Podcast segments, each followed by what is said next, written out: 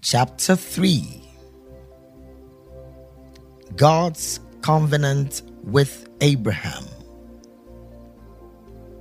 God's mercies brought us everlasting freedom.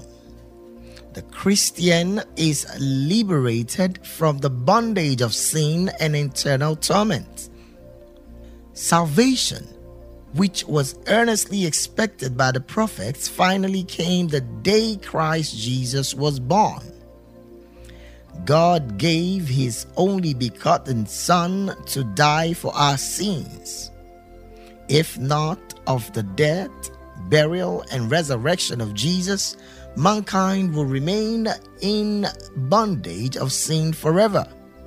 But our Heavenly Father by his infinite mercy, intervened through Christ. Salvation of the Christian is all about eternal life in Christ Jesus.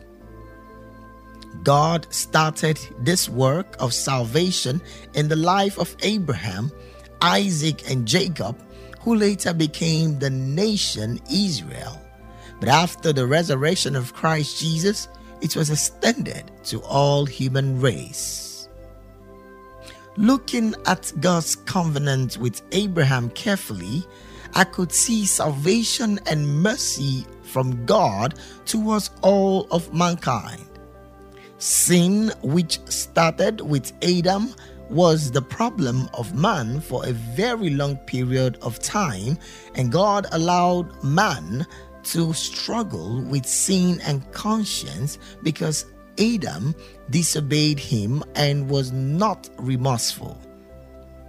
Though after the fall, man still possesses the moral sense that would enable him differentiate good and evil, but was not able to overcome sin and satisfy conscience. The human race was left to struggle with sin and conscience for a very long time until the coming of the Messiah. God's covenant with Abraham is an everlasting covenant of mercy, salvation from the Almighty God.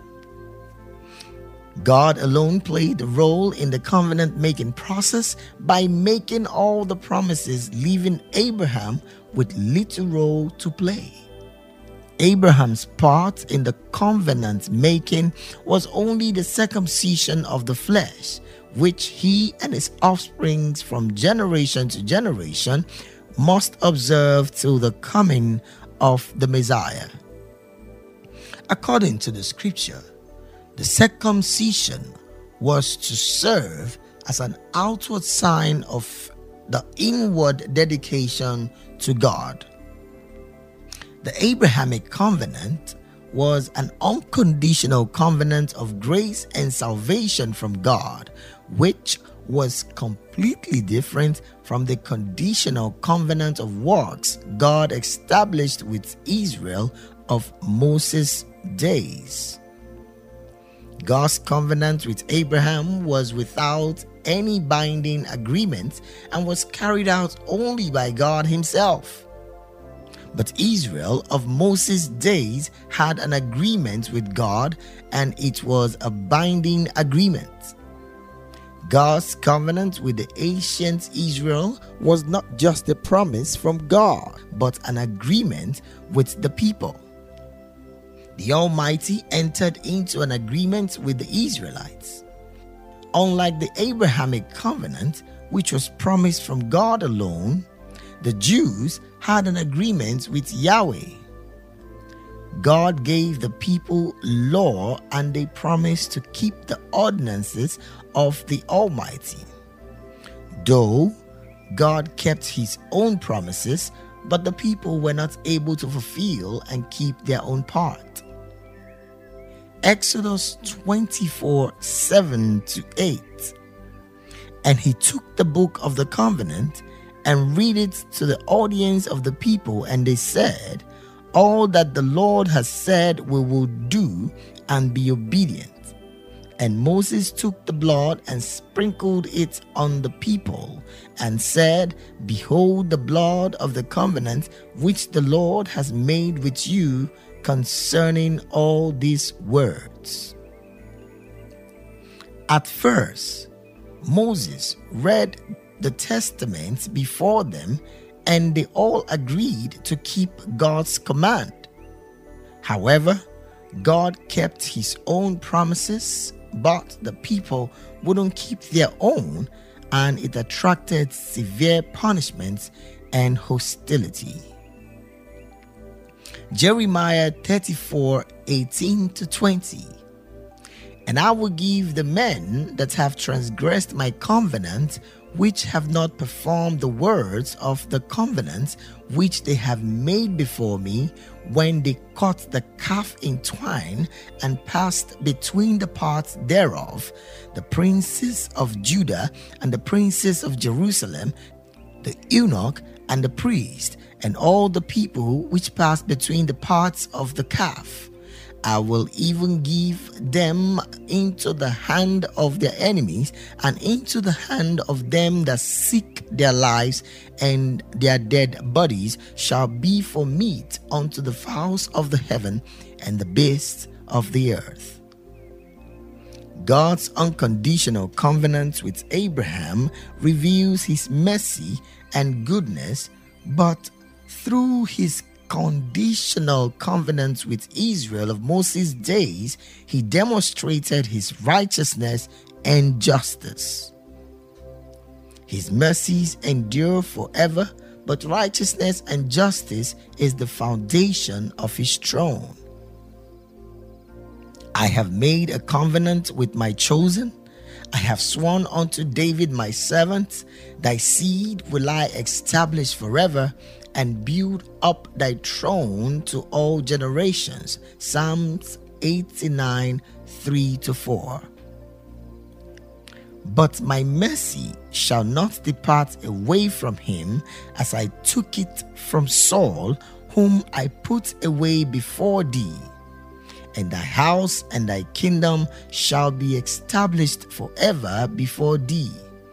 Thy throne shall be established forever 2 Samuel 7 15 and 16. The above scriptures were promises God made to David.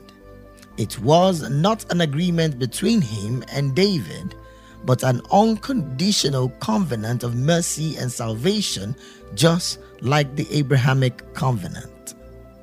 Jeremiah 31 31 to 32. Behold, the days come, saith the Lord, that I will make a new covenant with the house of Israel and with the house of Judah, not according to the covenant that I made with their fathers in the day that I took them by hand and bring them out of the land of Egypt, which my covenant did break, although I was a husband unto them, saith the Lord. Jeremiah 31 31 to 32 is fulfilled the day Christ Jesus was born. As stated earlier, God started this work of salvation in the life of Abraham until he finally reached out to the whole world by giving his only begotten Son to die for our sins.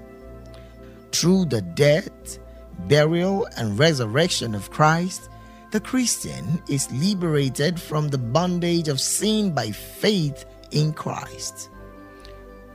The Holy Spirit renders help to true converts every day and they experience daily progressive sanctifications as long as they continue in faith, abiding by truth with heaven at heart.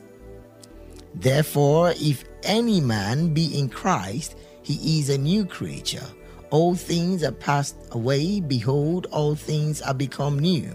2 Corinthians 5:17. Because of this progressive sanctification and help from the Holy Spirit, the Christian does not struggle with conscience anymore. The Christian depends on Christ's mercy and grace, his love and faithfulness through the fear of the Lord and a humble heart, in sobriety and by consistent gratitude towards God. 1 John 3 19 to 21. And hereby will know that we are of the truth and shall assure our hearts before Him. For if our hearts condemn us, God is greater than our hearts and knoweth all things. Beloved, if our hearts condemn us not, then we have confidence towards God. Christ Jesus laid down his life for our sins and he is alive forever, interceding for the church. He is the author and finisher of our faith, our forerunner, redeemer, and mediator of the new covenant. He took our place and died for our sins and wouldn't allow us to struggle with sin as long as we continue in faith, looking up to Him as our helper by conforming to His fundamental doctrine. In the other words, if we forsake the pride of this life and submit to yearnings of the Spirit every day, we receive grace that will enable us keep going on daily basis and our salvation is sure. But if we forsake basic doctrines, we are not looking up to Christ.